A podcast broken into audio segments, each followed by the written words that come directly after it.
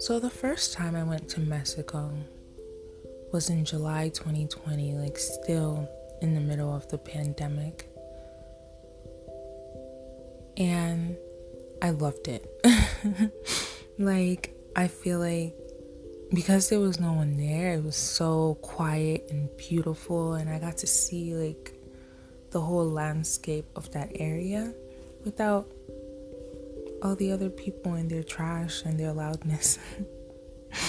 Not like other people are bad, but whenever places get overcrowded or oversaturated, it comes with um, human flaws. So I who told me to like hit this joint and record this episode? Bugging. So let's see how I do. So I left in 2020 in July because I love traveling and I felt stuck and I just wanted to get out, right? And it really didn't matter to me. I remember taking a flight, I think it was Spirit, and the plane was surprisingly full. I was like, okay, it's July, but everyone's traveling. okay, I'm good. Um, I felt immune. I still feel immune because I had it. Um, I had 19 or whatever in March. so I feel very immune. So I was just like, whatever, I'm okay. So I went to Mexico. I got an Airbnb. I had three different Airbnbs, and the first one was so beautiful. It was a whole, basically a one bedroom apartment style, and the back part was so gorgeous. I remember just sitting out there with the rocks. It was very beautiful aesthetic, and they had an infinity pool. I enjoyed that. But the town itself, I remember seeing so many black people from New York. you know those moments where you think like you're unique and it's only you that's thinking this way and then you do something and you realize oh that's more collective human experience than like my own personal um adventure or travel or ideas so when i got there and i saw these different people a lot of black people mostly from around like North America, like America and Canada, but a lot from New York. And that was really nice to see. That was fun. I'm pretty like to myself a lot of the times, so I didn't even know where to meet up with these people, to be honest. I just saw them in passing and I was like, oh my god, hey, black people, woo. And then I went back isolating myself because I'm just weird, don't mind me. So um, I remember the food. I wasn't even a vegan at that time because I went to Mexico twice. I'll tell you about the second.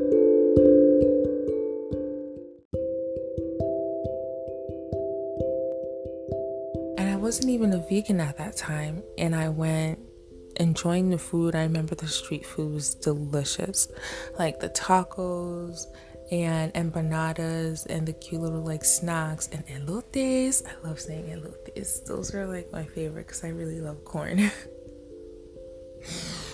I know they say corn is bad for you, but that's gonna take a minute because I already had to stop eating so many things.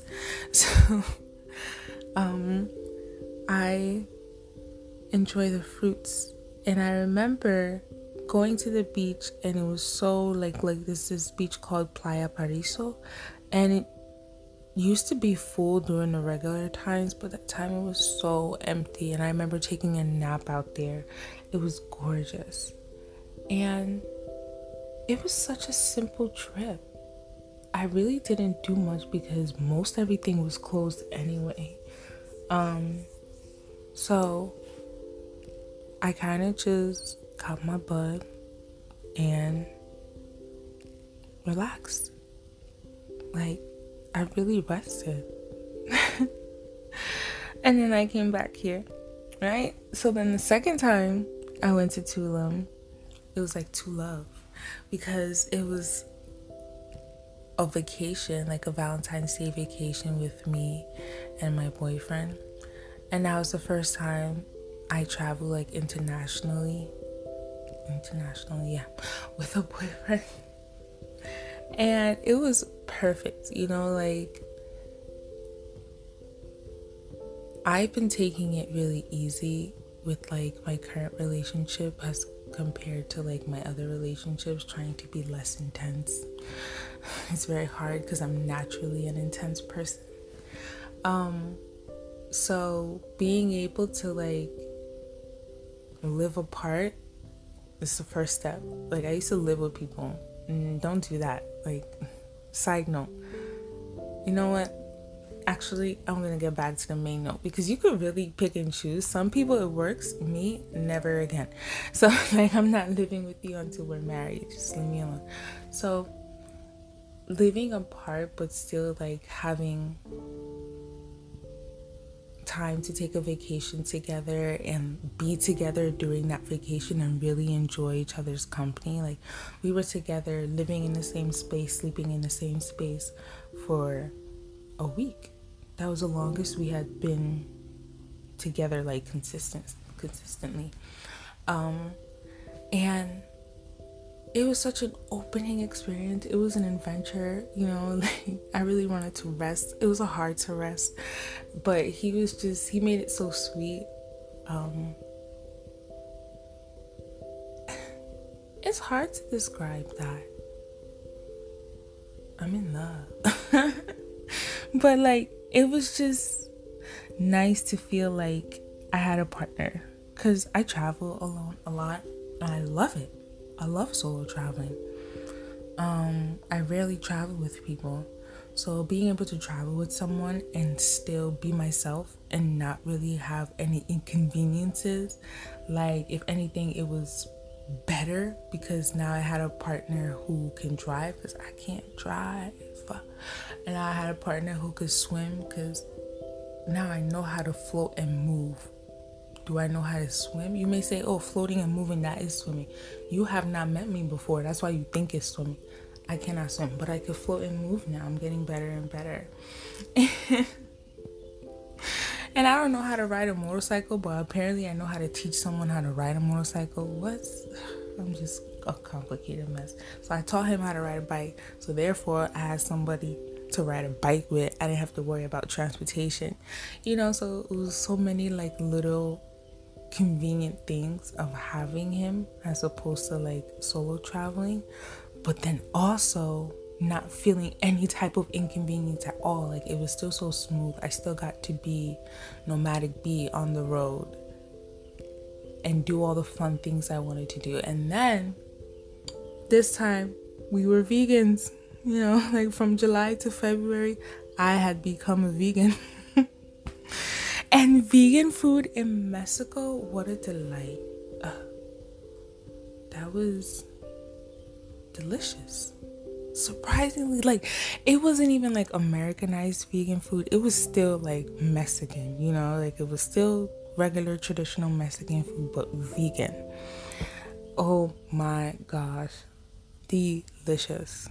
Like there were some places that, of course, were a little Western because they have burgers and stuff, but was just it was delicious.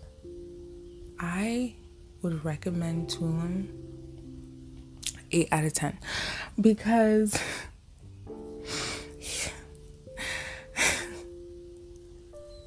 my man don't really travel that much so he was just trying to have a great time you know we're on vacation it's valentine's day we're in love it's our first trip together so he was having the time of his life. He was wilding out and i was receiving hello in my divine feminine just sitting there and receiving it. So he got us like we rented a car and it was very nice. It was a jeep a big ass Jeep Wrangler. It was so fun driving that thing. Like I got to drive it. it was so fun driving through Mexico, driving through the open roads. And then it still attracts certain things like getting scammed on the highway on your way to the airport by like the local police. like they were like, "Oh, you're speeding. You're going 130." I was like, "No, we're not." And the traffic signs are a mess. It'd be like, and maybe it just don't make sense to me. That's why it sounds like that because it's moving too fast. I was driving the car. How are you gonna go from 60 to 100 and then back down to 60? Like, why is there no in between between 60 and 100 sometimes? So I kept trying to tell him that because I'd be driving and then I would kind of swerve a little because you know I'm a new driver. He's like, Why are you doing that? Why are you doing that? And I'm like, The speed limit is like a little weird. he's like, Well, figure it out. So then it was his turn on our way back to the airport. And I don't think he was swerving, but he was trying to manage the speed. And I feel like everybody has a different way of managing the speed. So he probably didn't slow down fast enough and they were like nah it's 60 and you were going 130 and they took his license and they were like that would be $300 I said nope. We are on our way to the airport. We spent all our money. We don't have no money. And he was like oh no see I'm a Naija. I'm a Naija girl. I know say when police are doing weird stuff. He didn't he didn't understand because American police are just like weirdly violent. You know. they don't really like bribe you, you know. They don't you don't like get stopped by a cop. It either gives you a warning or the actual ticket price. Like you could see by law, that's the ticket price. It's not, oh, some cop is gonna charge you twenty dollars here and some cop is gonna charge you a thousand there. No. It, by law, there's a set price for whatever penalty you have just committed. All these other countries be making up shit as they go. And I was like, no way. And I'm like, stop saying you don't have cash we don't have any money because in Nigeria you be like, oh, I don't have cash, and they be like, okay, let's drive to the ATM. What?